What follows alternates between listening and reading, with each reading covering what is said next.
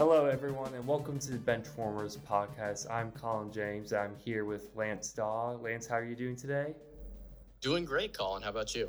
I'm doing great as well. Today is October 17th, is Monday, and we have a lot to talk about. We have a big weekend of college football. Have like a lot of really big games, a lot of really close games, a lot of really fun games. Big week of college football. We also have MLB Divisional Series, lots of upsets, lots of teams that you would not expect to advance, but here we are. So we're going to talk about that as well. Lance, would you want to start off with college football first? Yeah, absolutely. Let's go ahead and get into it. Uh, in a top five matchup, top 10 matchup, excuse me, with Penn State. Michigan 41, Penn State 17. Kind of a weird game, the way that this one played out. If you didn't actually watch this game, and you looked at the score when it was 14 13 and you said what I said, which was, oh, wow, Penn State's hanging in there. And then you checked back in at the end of the game and said, oh, yeah, well, I know Penn, Michigan would, would pull that out. They were going to pull away. You need to actually go back and watch this game because at no point did it look like Penn State was going to really have a legitimate shot in this game. Pick six that they had in the first half just kind of prevented the blowout from happening quicker. The Wolverines in the box score and, like I mentioned on film, just a simply simply a better team. Offensively, there were some inefficiencies, like they had to kick four field goals inside the red zone, and I, uh, that's not necessarily great when you're looking down the road for future prospects against bigger opponents, which we can talk about that in a little bit. But yeah, just overall, one of those games where you kind of went into it at least if you from from my perspective you kind of went into it expecting not necessarily a blowout but for michigan given the style of play that they have just to kind of control the game and that's kind of what we got out of it all right now every time i watch michigan i always feel like at least in the first half it just feels like man, they could actually lose this game. I remember listening to it on the radio while I was running errands the other day, and the score was what was it like in the first quarter? Like when the first quarter ended? Was it like Gosh, it was like seven ten, something like that. Yeah, something like that. Yeah, it was like really close. And then uh, Penn State made some like pretty big mistakes, and then Michigan just was able to pull away. So, and Michigan's been playing like that for a while now, and that makes me wonder: Do you think that they'll stay undefeated going into well, at least Ohio State? Well, that, that, that's what I wanted to talk about here. So, I mean, they've got four games before that Ohio State game that I think, from a matchup perspective, I mean, from a talent perspective, really, I think they're going to have the advantage. It's the question of whether or not they can execute. Now, you look at Ohio State in the past, whenever they've had the opportunity to close out the slate and go undefeated, they've slipped up against a random team that they probably should not have. But the in Michigan not necessarily prone to doing the same thing. And I think the worst part about it, if you're Ohio State, if you're an opposing team of the Big Ten looking to contend, is that Michigan gets three of these next four games at home. They get Michigan State, then they go to Rutgers, at home against Nebraska, and then at home against number 18 Illinois, which is something I did not say, did not think I would say coming into this year. And then they play at number two Ohio State. So yeah, I definitely think they've got a shot of winning these next four. Winning at Ohio State, though, is going to be really, really difficult to do because this yes, Ohio State team, I think it's I think it's a little bit I think they're a little bit better than they were last year, and I think you would probably agree with me, Colin. You watch this Michigan team, and I don't want to say that they're leaps and bounds better than the teams that they put out last year, but they're good they're really, really good. And that's a team last year that made the playoffs. So can Michigan kind of replicate what they did last year? Can they contend in the Big Ten? Absolutely. But again, it's going to have, it's going to come down to that Ohio State game, as we all know. And that's the big question, whether or not they win it. Don't know right now if I would feel comfortable picking the Wolverines in the horseshoe, but we'll just have to see.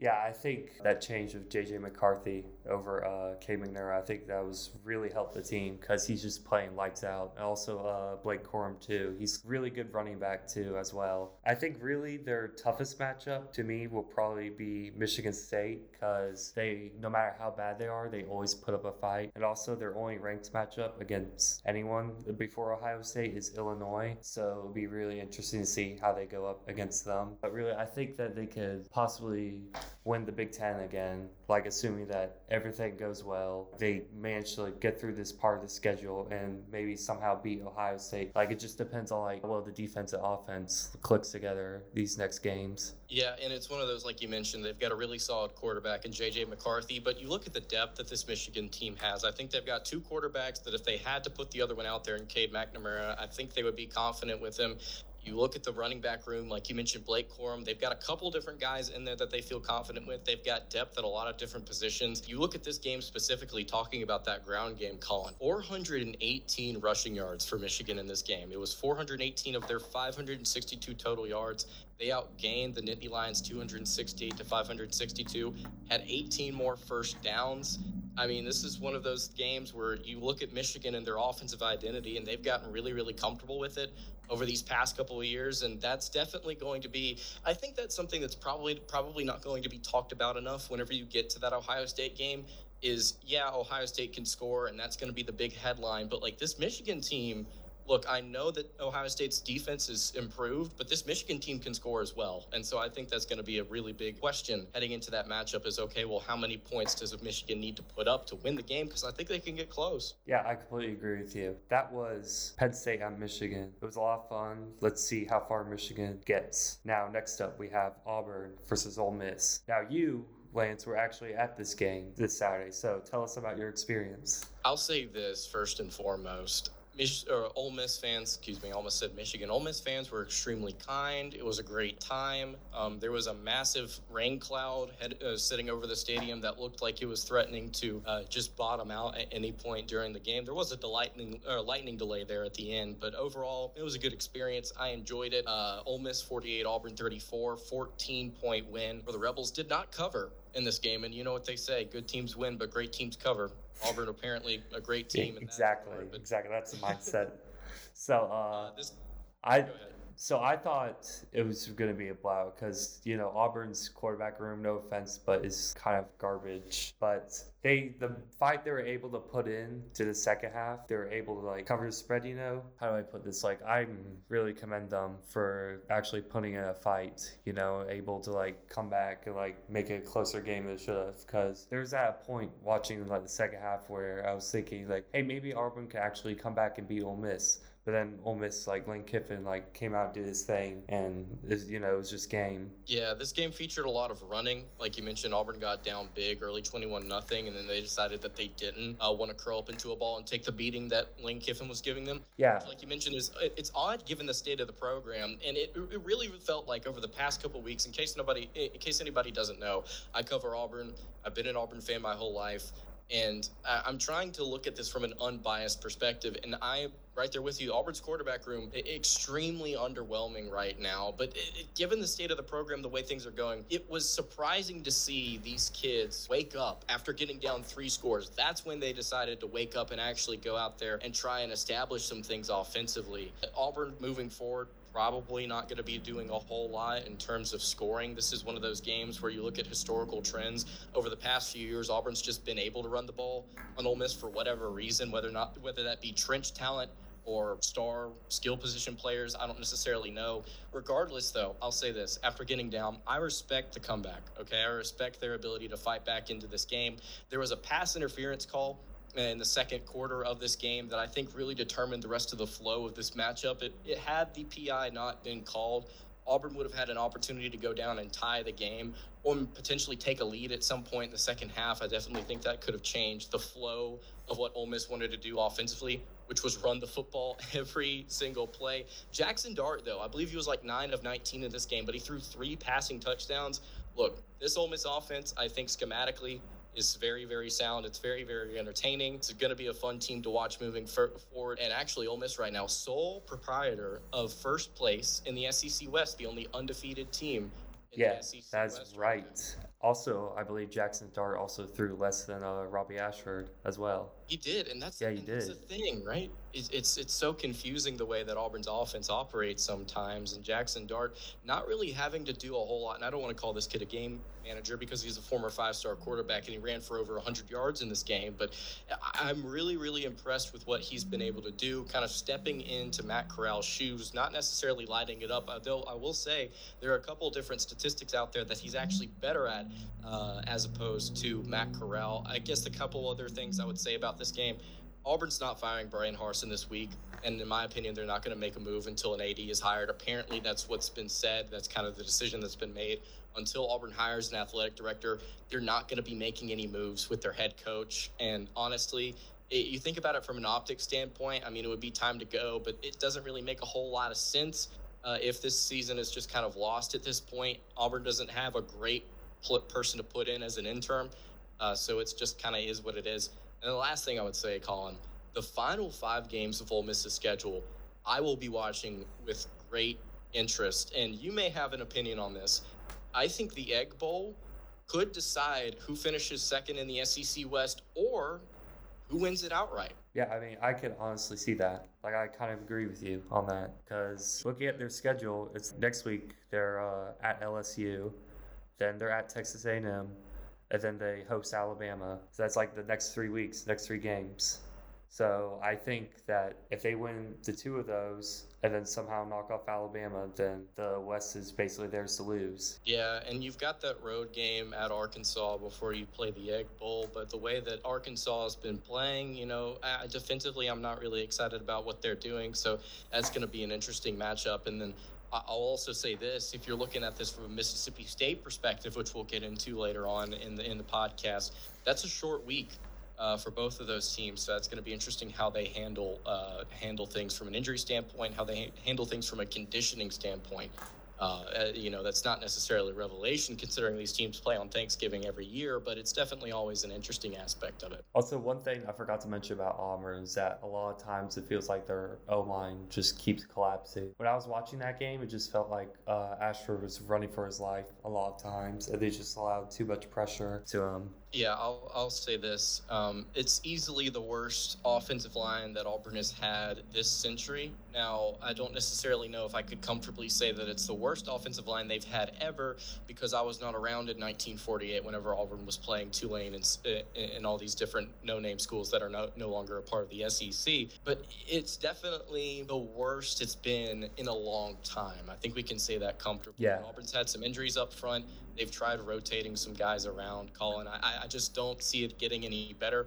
And we're going to continue to see Robbie Ashford run for his life, essentially. He has a tendency to bail from the pocket a little too early, but at the same time, who blames him? Yeah, I mean, they can't block anybody. Yeah, like when I watch him, he like tries to make plays, but his O line is just not helping him at all. No, it's uh, it's definitely a, a dire situation for the Auburn offense. I don't really necessarily know how they're going to pull out of it. I think the answer that you would have given preseason is they're going to be able to run the football, but until this game, they hadn't really been able to do much of that, and I'm surprised that they were able to do it at, at as high of a clip as they did in this matchup. Do they do it moving forward? I doubt it, but again, we'll just have to see. All right, so that was Auburn versus Ole Miss. Now we're moving on to Oklahoma State versus TCU. Frankly, I thought Oklahoma State would get away with this, but TCU managed to pull away with a win because I remember like at halftime, I remember they were just down by like what 10 20 points or something like that at that point i thought okay oklahoma state's got this and then i tuned in a little later and turns out it was 40 37 like second overtime like what's happening? I don't understand what's going on. And then TCU managed to pull out a win, which is great for them because really big statement win for TCU. Honestly, I think this puts them in contention for a Big 12 uh, championship appearance. I want to talk about their their ability to potentially get to the Big 12 championship game in just a second. But yeah, it, this was one of those games where early on in the first half, there wasn't really a whole lot going on other than Oklahoma State just kind of taking control. I mean, Oklahoma State was at one point up 24 7 in this game, and they had a 90% chance, according to ESPN, they had a 90% chance to win this game with five minutes left in regulation, and they botched it. They just simply botched it. Like I mentioned, just kind of an odd game the way that it played out. Not a whole lot going on. Six field goals uh, combined before the end of regulation. Teams just not necessarily finishing drives, although a whole lot of scoring. And this is similar. I, I wouldn't necessarily say it's the same because Michigan ended up blowing out Penn State, but similar to the Michigan Penn State game, statistically, I mean, you look at the box score, TCU controlled this game outside of third down. They had more yards, more yards per play, more first downs. They controlled the ball in terms of time of possession. So TCU right now looking like a really sharp squad. The fact that they were able to come back and win this one is impressive. TCU coach Sonny Dykes after the game said that Max Duggan, TCU quarterback, is playing about as good as any quarterback he's ever coached, which is interesting considering Duggan was not the guy that won the job out of fall camp, even though he's been the starter there for a couple years. He lost the job to Chandler Morris, SMU transfer. And the only reason Duggan's playing right now is because Morris got hurt. So the fact that they've got somebody that had to step back in and is playing as well as he is right now, it's really promising. Look ahead, like you mentioned, comma, or Colin, the Big 12 is so wild this year. It's really hard to pin anyone into the title game, but TCU right now, 6 and 0. Look at the back half of their schedule. It's going to be interesting. Got Kansas State coming up this week at home. That's going to be a big one. You've got a road game at Texas, got a game at Baylor. It's going to be fun to see how the Big 12 shakes out. But TCU right now, making a really good case that they should at least be in the title game. Yeah, Oklahoma State just got completely outcoached in the second half, in my opinion. Like they just made the adjustments they needed to, and just they just got completely outcoached. And Oklahoma it's State one... next week has uh, Texas at home, so that'll be a fun game to watch. And by the way, Longhorns favored by three and a half in that matchup in Stillwater. That's going to be one to monitor. Yeah, it's going to be an interesting game to watch. So that was Oklahoma State versus TCU. Now up next we have Alabama versus Tennessee. Everyone was hyping up this game just leading up to it. There was so much hype going up to this, and it really did live up to the hype. You know, when they when Alabama got within field goal range within the last three two minutes of the game, I really don't understand why they didn't just drive up the ball to get easy yards instead of just try to pass it on third and ten because that's the exact opposite of what you're supposed to do. But Tennessee, I think, might actually be legit. I think that this has got to be game of the year status immediately. You know how, Colin, you would play on the old NCAA video games and you would play in these really close games and you would get a notification at the end that you had just played in an ESPN Instant Classic and it would tell you where it ranked.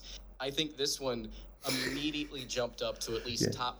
If, if we're considering college football games this century, I think this one's got to be at least top 20, maybe even top 10.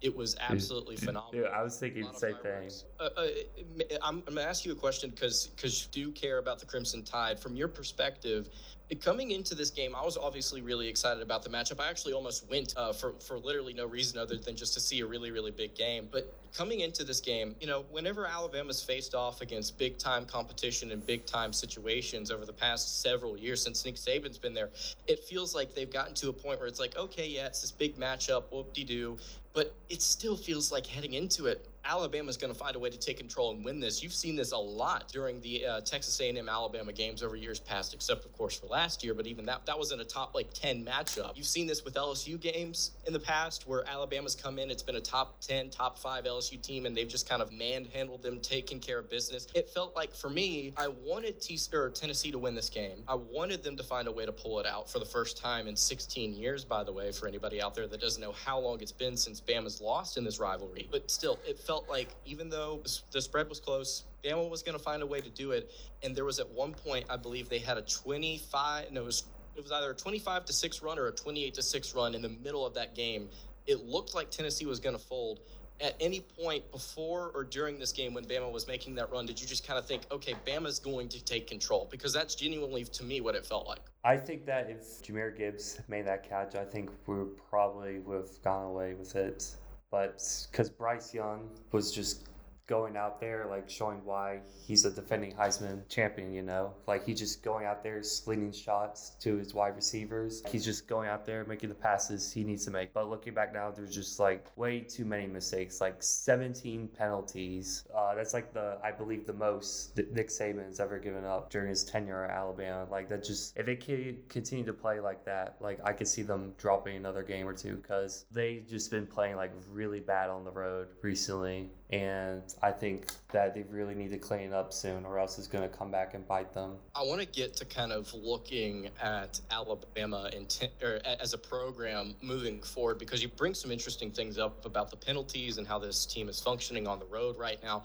Before I, I, we, we kind of dive into that, Jalin Hyatt, Tennessee receiver, had six catches, Five of them in this game were touchdowns.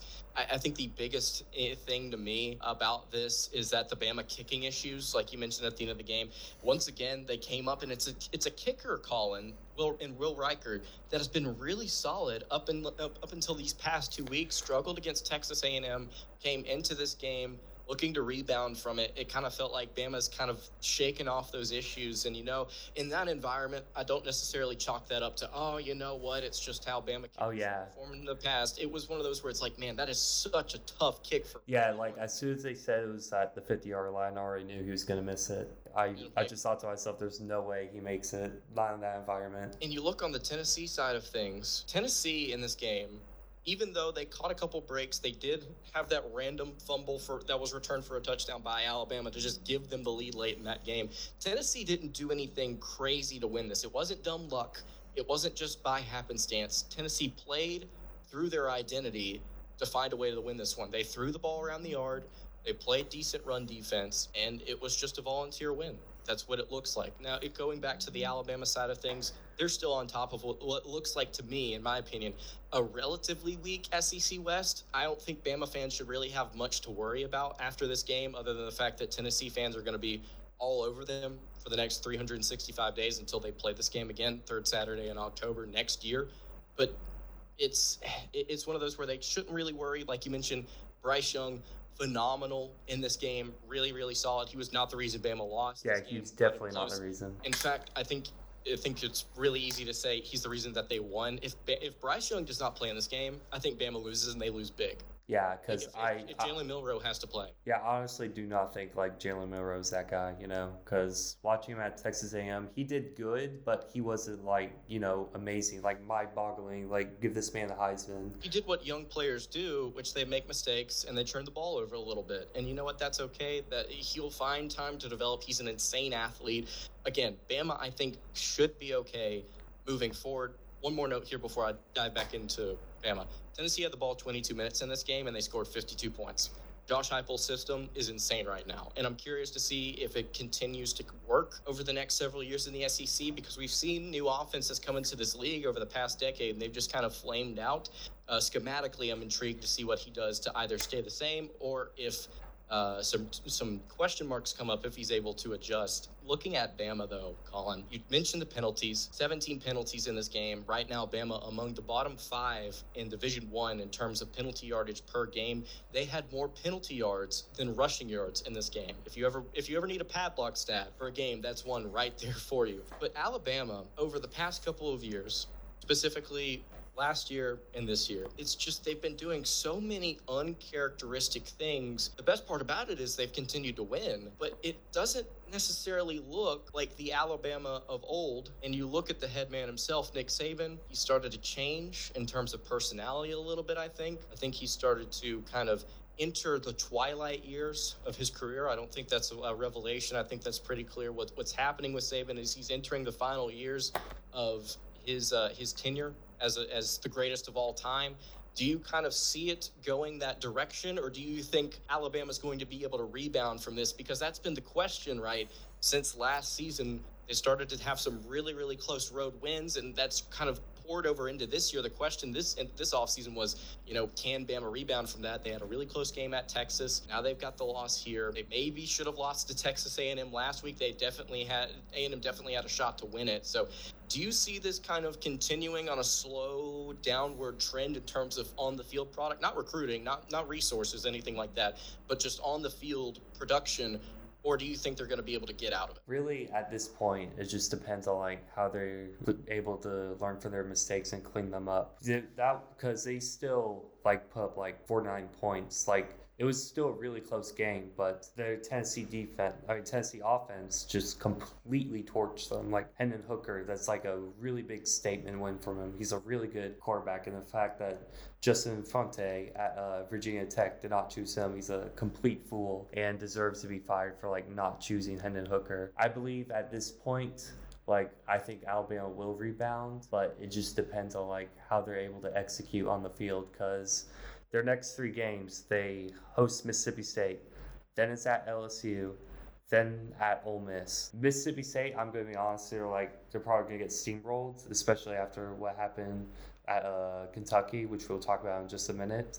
But at LSU, I think feel like LSU, if they able like depending on the environment, if they're able to like go out there and make the plays that they need to make, I feel like Alabama could struggle.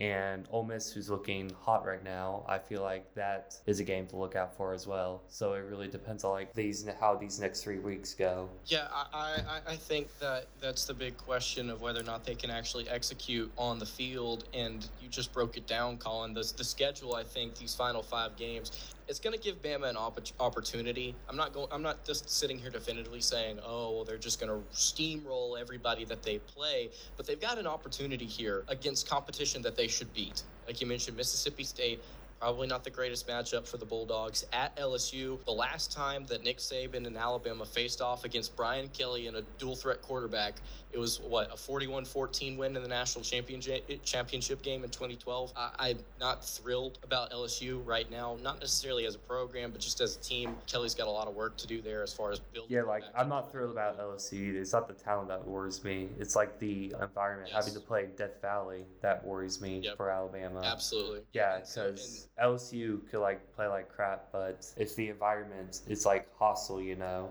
then Alabama yes. could be in some trouble. So like you can look at it both you can look at it both ways here. Mississippi State veteran team, a lot of experience could give them trouble. LSU, it's Death Valley, not really much need to be. Yeah, a lot of weird things happen in Death Valley. Ole Miss, it's Lane Kiffin. They're just an interesting team right now. Defensively, they're better. And then Auburn, it's the Iron Bowl. That game's always at least weird for a half. Probably, I have a really hard time sitting here with a straight face saying that Auburn has even remotely a shot in that game. But still, you can look at this back half of the schedule and see opportunities for Bama to slip up. But also, if you talk about just kind of realigning things and getting the product on the field back to where we've seen it they've got a really good chance to do that. And so I'm intrigued to see whether or not Bama does that. If they struggle with these final five games, look, they've got opportunities to do, do that. But it was it would almost surprise me a little bit if in more than one of these contests they like really struggle like they did against the Volunteers. Yep. So we will see how these next three weeks go for Alabama, and that was Alabama versus Tennessee. Now next up we have Mississippi State versus Kentucky, which is is just Mike Leach's annual lay egg in a game that you're supposed to win, because. uh Will Levis was injured and then he came back and like was able to pull the team back out from a win. So I feel like there was just opportunities where we could have like who came in and just won the game. But uh, Kentucky just, you know, I feel like after that last loss, like, who they lose to? Oh, they lost to South Carolina. So I feel like after that last loss, I feel like Mark Stoops is like, all right, we need to like actually get our crap together, you know, and like we need to go in and like dominate. And like they obviously did not dominate the first half. Like we actually had them on the ropes. We were doing pretty good, but then Kentucky came, made the adjustments, and we just collapsed in the second half. Yeah, Kentucky really struggles to finish drives, and that was a really big killer in this one. Wildcats win by 10, by the way. 27 17 was the final score. Wildcats have a tendency to start off really, really slow so far this year, and then eventually they figure it out in the second half. I said this on the Locked On Kentucky podcast last week, and I thought it was the biggest mismatch heading into the game. Mississippi State, 12th in the SEC in rush yards allowed per attempt. Chris Rodriguez, back for the Wildcats, in this game had the second most rushing yards in a game in his career. And that's just kind of what decided it. Will Levis, like you mentioned, back in this game wasn't 100%, didn't play well, threw a pick six late to cut it to a three point game uh, with State get, uh, having an opportunity to maybe uh, get a stop and, and maybe uh, go down to kick a field goal to tie it. But uh, Chris Rodriguez in Kentucky hammered the ball I believe there was a huge, like 50 something yard completion uh, to one of Kentucky's reserve receivers. And it was just like, well, that's kind of all she wrote. I, I, guess the biggest question in this game, Colin, this was one of those games where Kentucky didn't necessarily feel like they were playing well. State offensively uh, did not play well, in my opinion, much at all. From a Mississippi State perspective, why did the offense shut down so hard compared to what Mississippi State did to Kentucky and Starkville last year. I mean, this was a blowout a year ago. What happened? Because it's air raid offense, baby. That's what it is. Like when it works, it's beautiful, but when it doesn't, it the whole team just completely collapses, and that's exactly what happened in Lexington. It's uh, it, it just seems like sometimes that the offense, that type of offense, it's just it's hot and cold. It's like yeah, it's, like, like a, just like complete a, gamble. You know, like sometimes it's like you go out and you can barely move the ball down the field, and other times you're putting up like 400 yards, four touchdowns. It, it's it's like my analogy, I forget exactly how it goes, but it's kind of like an old lawnmower. Like sometimes it'll work, it'll cut the grass fine, and then just at random intervals for no reason, it'll just bog down really hard on a small clump of grass that a normal lawnmower would be able to get. And it's just, it's kind of inexcusable, but also you understand it is the way that it is because it's an old lawnmower. So even though I would say that in this case, the air raid is a little bit more of a modern approach to the game, but still, it, it's one of those games where you just look at it and say, like you said, it's the it's the annual Mike Leach drops a game that he probably should have won. That's kind of my, yeah. my assessment of it. So that was uh, Mississippi State versus Kentucky. Uh, hopefully Mississippi State rebounds and we get a good bowl game. So that's the hopes. Fingers crossed. So next up we have NC State versus Syracuse. So Lance, let me ask you this: How the heck is Syracuse six and zero? Oh? It's something that really perplexes me, to be honest. with How you, is Colin. Dino Babers like leading this team this to a six and zero record? It it doesn't really make a whole lot of sense to me. I mean, you pull up their schedule and see who they've played. The only team that's actually worth uh, their salt so far that they've played is Louisville, and that was in the season opener that they won 31 to seven. They've got a really tough back half here, which we can get to in a second. But looking at this game specifically, if NC State was healthy, I think the Wolfpack win this Yeah. game 24 to nine. Yeah, to be score. fair, NC State was without their like possible NFL quarterback, like uh, Devin Leary. Is that correct? Yeah. Yeah. So Devin Leary, they were without Devin Leary. However, like Syracuse just came out and just like completely manhandled them. I just do not understand how. Yeah, for me, not a lot to say about this one other than the fact that this is just simply ha- what happens when you lose your quarterback for the rest Yeah. of the year. I think it's hilarious that Syracuse only had two players carry the ball for them. It was Sean Tucker, the running back, who's been struggling a little bit recently, and then Garrett Shrader, their quarterback, Mississippi State product for nobody for anybody who doesn't know out there. He's really started to develop. He's very similar to Eric uh, Eric Dungey that they had a couple years ago. The Syracuse offense, the one that that Babers wants to run, is perfect whenever they have a dual threat kind of physical heavy quarterback that they can run whenever they want to and that kind of carried them in this game two interceptions by shrader though you look at the box score just kind of an awkward game the way that it paced out had there not been turnovers and uh, time of possession in favor of syracuse i think this game could have been a little bit more lopsided the wolfpack have been known to hold on to the ball this year uh, and they didn't have a, a lot of reasons to speed up in this game with a backup quarterback uh, so they, they dominated time of possession. Syracuse only had eight third downs. They converted four of them. Uh, so yeah, just a weird game. And then like you, like I mentioned earlier, just looking at Syracuse's schedule, they've got some tough, tough games coming up here, and it's sad. I think for the Orange, they're probably going to get their hopes up for division's ti- uh, division title. Those are going to get stomped this week when they play at Clemson, and then they've got four more more road games uh, in total in this back half. We'll see how it goes. Um, very random note here, Colin during my research for this, I realized something that I knew but hadn't like truly registered with me yet. North Carolina, not NC State, North Carolina is six and one and undefeated in AC, ACC play, which is kind of weird to bring in, but it, it- it's the same conference, and I just thought that that was surprising because you look at that division, it's just so all over the place. The only real contest, random note, only real contest North Carolina has left on the on the year is Wake Forest. Uh, so I think that division could be theirs uh, if we're just talking about the ACC division races, with Syracuse potentially being in the mix. But yeah, uh, weird way, a weird game for the Orange. They come out with a dub. I believe they're ranked 14th now in the AP poll. Um, it'll Yeah. just be a top 15 win for Clemson. That will honestly probably be one of the most forgettable top 15 wins that they get th- at any point over the last decade. That's correct. Also, another thing about North Carolina is that they also play really close games too. Like last week, like it was uh they won 38 to 35 at Duke. Then before that it was uh 27 to 24 at Miami. Then before that they hosted uh Virginia Tech, which they blew out, but they've continued to play like really close games. Like obviously there's that game where they won 63 to 61 versus Appalachia State. So do you think uh, North Carolina is going to drop a game soon, or do you think they go undefeated into the possibly ACC championship? Man, that defense is so bad. I can't see them winning out. I just, can't, I just yeah, that defense it. is pretty bad. Like, And for anybody out there that doesn't know, that G that defense is uh is yeah they're making the score look like a basketball game. That's what that defense is doing. none other none other than Gene Gene Chizik calling the plays for that defense. By the way, for anybody that's wonder, wondering, dude, I I thought he retired. Game. I thought he was gone.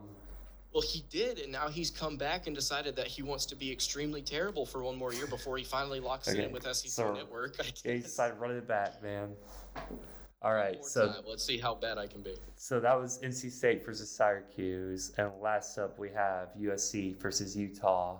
So, um, Caleb Williams did not play bad. However, some of that officiating, like what Lincoln Riley said, was pretty bad. I would say, like yeah, it's just some man. really questionable calls. Like Pac-12 officiating. Man, yeah, Pac-12 officiating. Oh man, it was it was rough. Forty three for Utah, forty two for USC. The what the first thing I had written in my in my notes here were there goes the Pac-12's playoff hopes. I mean, they're gone, in my opinion. Even if Oregon wins out, they've still got a loss on the resume.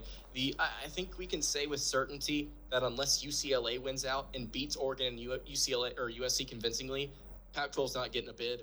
Unless the Big 12 produce, produces a two-loss champion and Georgia doesn't completely or completely wets the bed. Um, it, the pack's not back, and this is just one of those games where the conference cannibalizes itself in the weirdest way possible. Utah early in the season, really, really big uh, favorite to win that conference. Eh, I would just like to say for this game specifically, uh, what the hell, USC? Because you had a 90% chance to win this game with less than five minutes left, just like Oklahoma State did, and you blew it. Both these teams bled yardage uh, defensively, and I'm sure you can get into the, the numbers here, Colin. We knew USC was bad on defense. I had no idea it would be Utah of all teams that would expose USC in this way. Also, doesn't really help that Jordan Addison got injured as well. Yep. Like, I'm I'm happy for Utah though because that was a pretty big win for them. But uh, the officiating was pretty bad in my opinion. It's just that Pac, classic Pac-12 officiating. And uh, by the way, Utah's quarterback in this game, Cam Rising, 30 for 44 passing, 415 passing yards, two touchdowns through the air, three touchdowns on the ground to go along with that. Utah. He's honestly, he's honestly really underrated in my opinion. Like super underrated. underrated. even though he had that great Rose Bowl, I mean, still people just don't talk about this kid enough. Yeah. You, look at this game specific, er, late, late. Utah tried to throw it. They tried to choke. Micah Bernard fumbled at the USC 11. They were going to score again, but they fumbled right there, 11 yards away from the end zone. USC decided to do nothing with the possession that was given to them. Utah went down and scored. Just a weird ending to a game that USC, given the way that they had been scoring touchdown after touchdown after touchdown, just they decided to bog down at the weirdest moment possible. So yeah, it's um it's a great win for Utah, great win for Kyle Whittingham and that program. Um, who's winning the Pac-12? Not entirely sure. UCLA probably the favorite there. UCLA and Oregon play this week, by the way. That is going to be a huge, huge game. Oh, it is. I'm definitely going to be tuning into that one. Um, so, do you think USC makes it? Do you think they're able to, to pull through? to the Pac 12 title game. I think that with the way that the conference just beats itself up, I definitely think that's a possibility. Um, I definitely think that they've got enough offense to get there. It's just, do you see UCL or UCLA slip up? I think that's the big question. Whenever these two teams play, who wins? And that will decide it. Yeah. Let's hope that uh, Alex Grinch isn't their defensive coordinator for too long because he's like because there's a reason why he was kind of infamous at Oklahoma. So, but that was USC versus Utah. And that about wraps up college football for this week. But before I move on, I would like to give a honorable mention to two other games California versus Colorado. Colorado got their first win after being 0 5, I believe. All let's the fans, go. let's go. All fans rushed the field, absolutely deserved if you honestly if you lose to Colorado, then you like deserve to just like fail at college football. You know. Yeah, end your program. Yeah. And then the other honorable mention I have is uh, Stanford versus Notre Dame. Stanford somehow pulled out the win. Notre Dame is uh, just completely fallen off the tracks. Like, holy crap, this is a train wreck. Uh, and some people were saying that Notre Dame was a college football playoff contender. I want to point something very random out here. So Marshall beat Notre Dame earlier in the year, right? And Stanford just beat them. Marshall and Stanford are a combined two and seven against Division One teams, and their two wins are against Notre Dame. They have not beaten another Division One opponent this year. Dude, Notre Dame really needs to like make some like really needs a wake up call because this is just not it. It's just not it, man. All right, so that was college football week seven. A lot of big games, a lot of big moments overall. Great week. What'd you think? I think this is definitely this is one of those you hope to get at least one or two weeks like this every single year where you look across and there is just big game after big game after big game and you see so many different ones going down to the wire. You have three different top 25 matchups finishing with 3-point victories absolutely loved all of it. I hope that we get something else like this, preferably later in the year when conference chamber or conference uh, title games are being decided. Would love to see another weekend like this. So far, best week of the year in my opinion. Yeah, completely agree. So that was college football. Now we're moving on to MLB. The divisional series is on. The postseason is on. Obviously, as Braves fans, it's been disappointing because man, we got whipped by the Phillies. And I don't, I don't understand it. I just, I don't understand. It, it didn't necessarily felt, feel like Atlanta had the same momentum that they had carrying into the postseason last year, but they rebounded. They swept the, the Mets at the end of the year to win the division outright. Uh, it, ooh, everything was setting up for Atlanta and Houston in the title game again. And then the Philadelphia Phillies, who were at late in the year didn't look like they even wanted to play postseason baseball. They were just losing games left and right. Decided, you know what? Let's just beat the snot out of Atlanta just for fun. And before that, they beat uh, St. Louis two nothing in the wild card. Yeah, also Castellanos, he plays like crap all season, but of course, as soon as he plays us, all of a sudden he like goes out and plays like he's freaking Barry Bonds. You know what I'm saying? yeah, like it's not. It, it, it, wasn't just his bat; it was also his defense. Like he made a couple really, really yeah. catches. He was just so insane on both sides of the ball. You know. Oh man, but yeah, Atlanta falls. Seattle beat Toronto two nothing in the AL wild card before getting swept Dude. out by Houston. Dude, that like uh, 18 innings. That was the game three where they got yeah. swept. Like, I really Seattle wanted the Mariners to win that, honestly, because I was I've been bandwagoning Seattle for like the past couple of months because I do really I did really want to see them succeed, and I hate Houston. So this was uh this was not a good week for me. I would say from a sporting yeah, event standpoint. It was not. It's not. It was not a good week for me either because uh, Braves lost you know, Mississippi State lost, Saints like collapsed against the Bengals. So it's just not been a good weekend, you know. It's just not. It's just been one of those weekends. And I, guess um, a question I would ask you, Colin, is you, you've got let's see, you've got Cleveland and New York right now, who are currently uh, battling it out four two in in favor of uh, uh, in New York, I believe, and that was the final score uh, earlier today. So you've got either New York or Cleveland playing against Houston. Then you've got Philadelphia and San Diego. Man, you mentioned upsets. The five seed for the for the uh, National League is going to be playing the six seed to see who advances to the World Series, and then it'll either be the three seed against the one uh, advancing to, uh, or the two against the one advancing to play uh, for the AL in the World Series. A lot of upsets.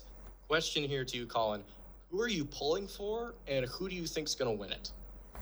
Uh, anyone except the Astros, honestly, because I thought it was. Same.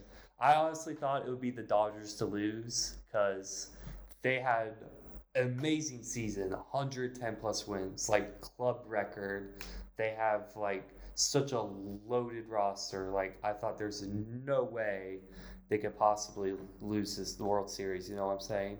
And then they just go in and completely crap the bed against the Padres, who they've beaten like six times before this. Like it's October baseball. Like October baseball is different. Yeah, and I'll say this about the Padres. You know, they uh, they kind of went. You know, to talk about LA and how good their team is and how much money they spent trying to get that club together. San Diego made some trades this year. They got Juan Soto. Uh, they tried to make a push uh, for a World Series, and they are uh, they're a few games away from actually making it there. So shout out to them. I'm right there with you. I'm pulling for anybody but Houston, and I guess I should. I guess anybody but Houston and New York, uh, to be honest with you. Even if New York doesn't make it out, you know, it's honestly just Cleveland, Philly, or, or the Padres. I'm cool with any of those three teams taking. Yeah, honestly, I would take the Phillies winning over the Astros. Honestly, I would take the same. Yeah, because also something that I thought was funny is a quote from uh, Dave Roberts, who's the manager of the Dodgers. This is from earlier in the season, where he said, "I quote." We will win the World Series this year. Put it on record. And uh, that did not happen. no.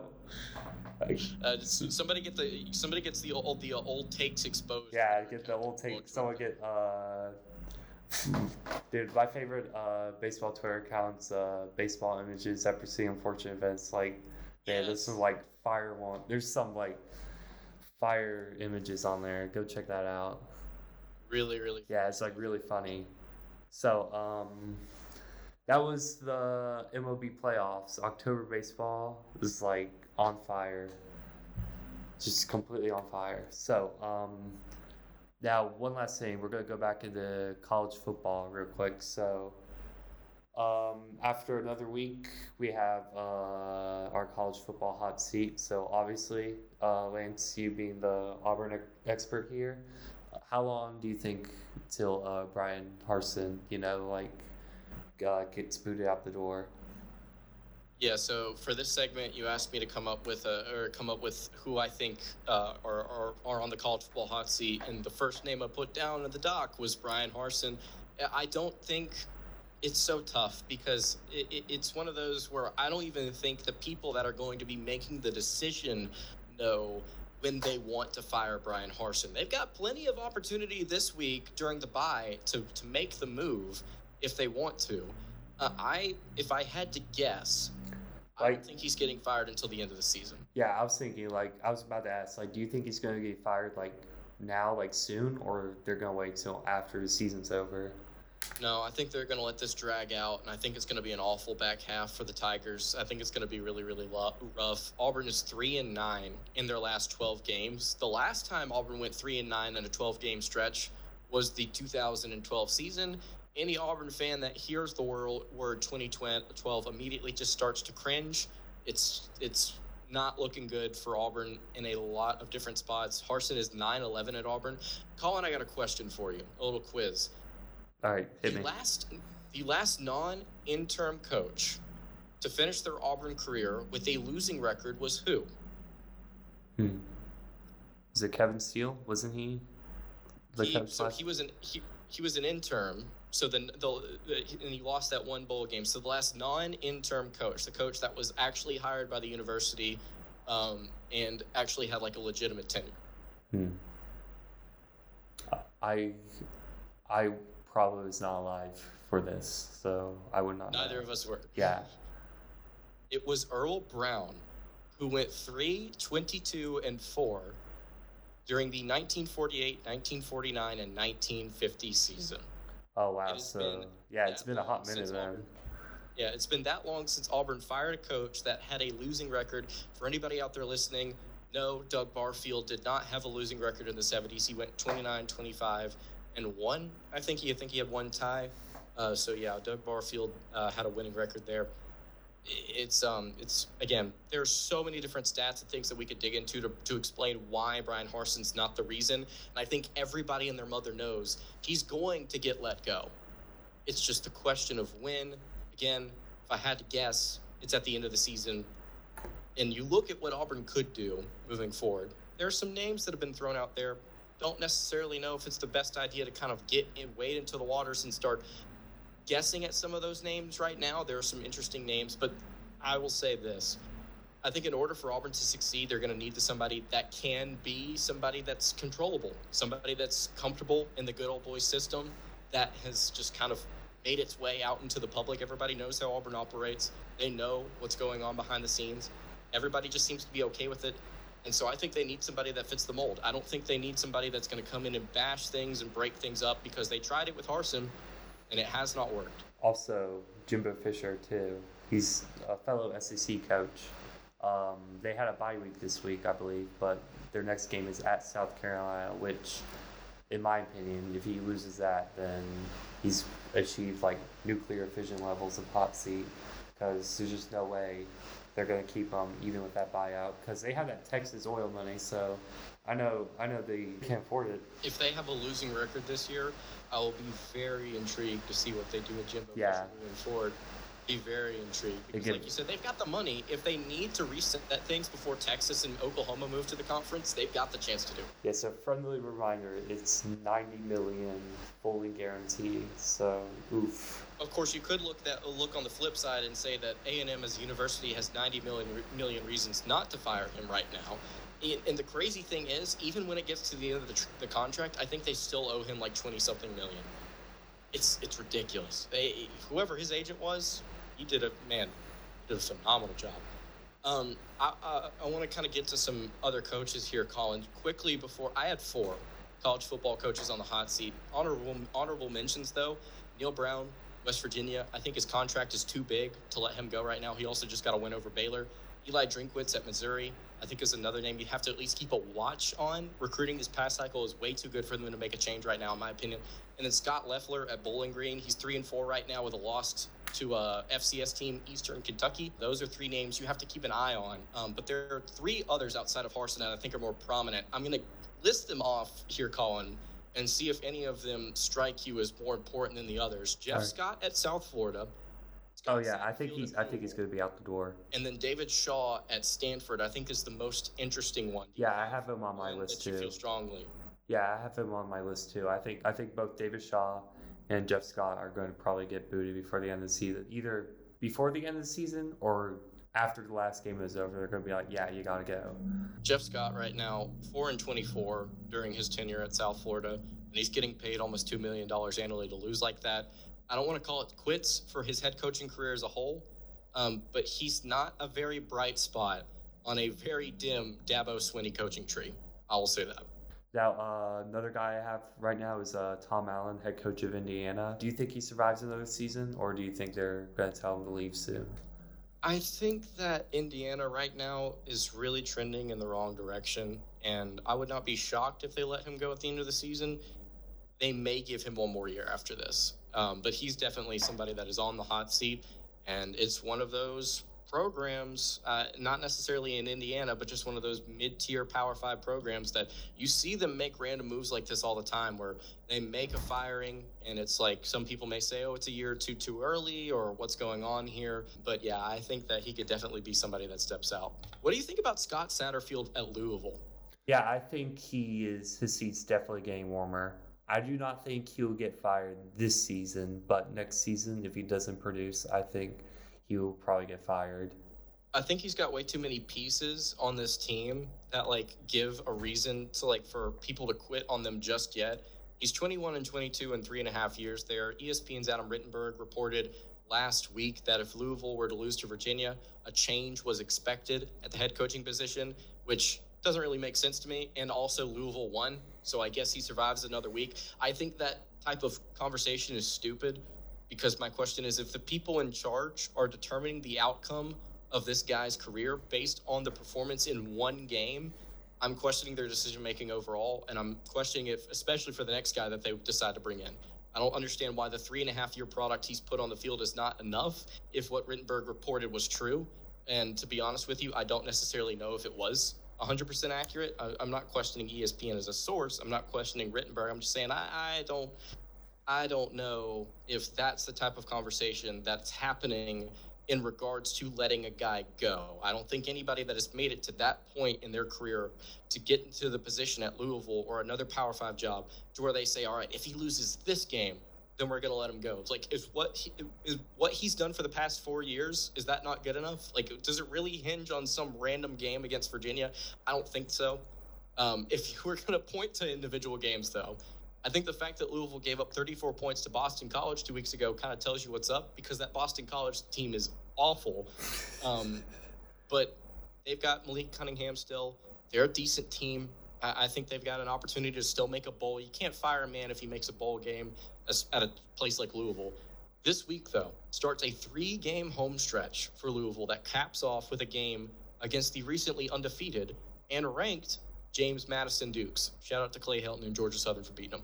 All right, so another thing I wanted to talk about is uh, coaches whose seat isn't necessarily hot, but it's getting warmer like every game. So for me, it would be Mel Tucker, who obviously the situation with Mel Tucker, I would say, is that uh, any season after the season they had where they won the Peach Bowl, it was just going to be a letdown because there's no way they're going to match that. But uh, right now, it's just things are just not really looking good for Michigan State. And also, uh, Brent Venables, who got shut out by Texas the other week. Uh, first shutout since 1965, I believe. Um, overall, though, it's like I think if Brent Venables continues to recruit well and if he has a bounce back year, I think he'll be safe. But for now, like uh, Oklahoma, I believe, uh, is last time I checked, they were at the bottom of the Big 12 division, West or East, or I forgot how it's set up, but they were at the bottom of their division, and we would just have to see how these uh, next games go. Yeah, right now Oklahoma. Uh, I the weird thing about the the Big 12, which I think college football is going to start to shift in this direction once we see some more realignment. Uh, Big 12, no divisions. They, I, am I'd be shocked if they get have 16 teams here before OU and Texas move in a couple of years, and they don't like split it up by division or something like that. It's going to be weird. It's going to be cool to see what happens. But Oklahoma right now, dead last uh, in the Big 12 standings, and like you mentioned, that de- defense has been putrid. They got shut out by Texas. Not a good look for first year head coach Brent Venables. Do they let him go this year? No, I don't think they would. Uh, do they let him go next year? I doubt it, especially considering, like you mentioned, the way that they're recruiting. But it is a name to watch because you talk about the, the power structure in the in the Big 12 conference. You talk about Oklahoma and Texas moving. If they wanted to make a decision before they moved, I think they could with Venables. I think it's possible.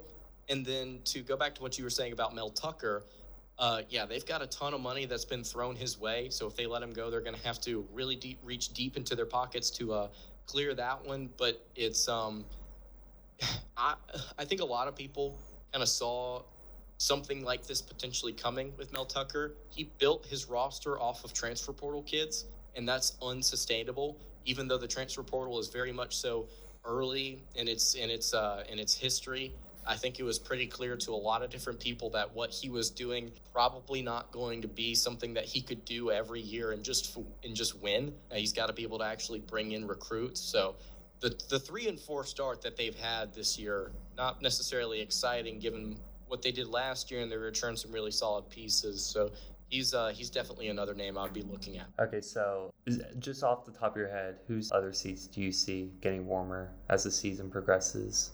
Like I mentioned, some names to watch. I think Neal Brown at West Virginia is somebody that you have to watch. His contract, in my opinion, is just too big for them to let him go uh, right now. I believe it's sitting closer to 10 million, if I'm not mistaken. I think it's a little bit under that, if I'm if I'm not if I'm not mistaken. But they also just picked up a big win over Baylor. But his seat was hot coming into this year, so if he does not finish things out strong, he's definitely somebody that could be taking a little heat uh, at the end of the regular season.